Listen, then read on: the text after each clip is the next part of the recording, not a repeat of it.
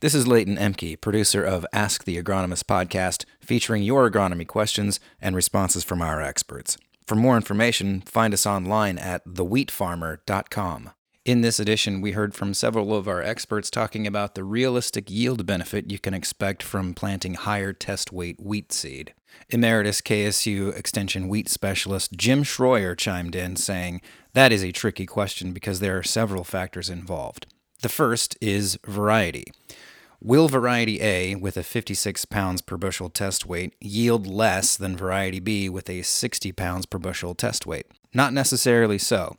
Variety A might have a higher yield potential to begin with, so you're basically comparing apples to oranges in this case. Now, comparing two seed lots of variety A, one having 56 pounds per bushel or lower, and a second seed lot of variety A having a test weight of 60 pounds per bushel or higher, Shroyer says that he would take the higher test weight seed.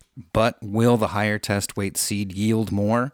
Not necessarily so. We generally think that high test weight seed has plump, heavy, dense kernels, and that's often the case, especially if during the seed cleaning process it has gone over a gravity table, resulting in denser seed. And that's where things get tricky. For example, at harvest time, if you have a variety with a 60 pounds per bushel test weight before several small rain showers, but by the time you get back into cut it again, the test weight has dropped 2 to 3 pounds per bushel. Should you worry about lower test weight? Shroyer says no. The reason the test weight is lower now is because the swelling of the kernel's seed coats and the subsequent drying causes the seed coats to shrink. This, in fact, makes the seed coats rough and the seeds do not pack as well into a bushel, resulting in a lower test weight seed. Remember that test weight is a measurement of bulk density, how much weight or grain fits into a certain volume.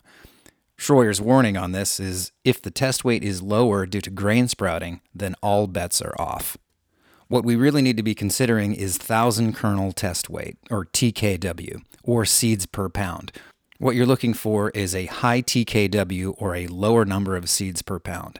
Within a seed lot, as TKW goes up, the number of seed kernels per pound goes down.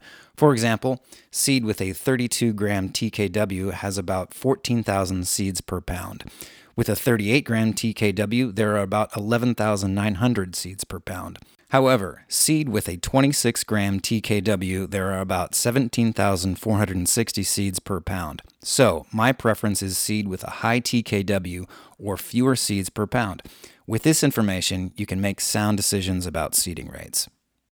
We also heard from tall crop agronomist Michael Barr in Albert, Kansas.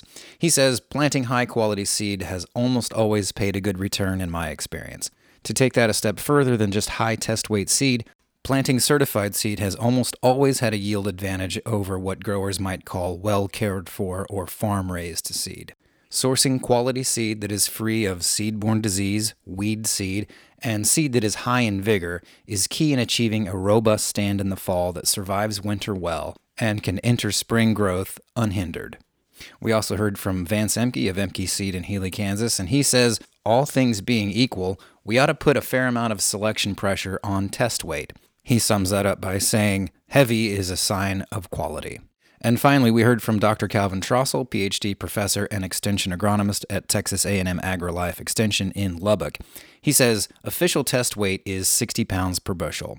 Texas A&M AgriLife recommends wheat seed with a test weight of at least 58 pounds per bushel. He says that you'll probably find that small seed has a much lower germination than larger seed. In this case, you can increase the seeding density to account for the small seed. If you're planting wheat for cover but have low test weight seed, like in the low 50s, Trostle says to increase that seeding density. I'm Leighton Emke, and this has been another edition of Ask the Agronomist podcast. For more questions and responses from all of our experts, subscribe to the Wheat Farmer Row Crop Farmer monthly newsletter and find us online at thewheatfarmer.com.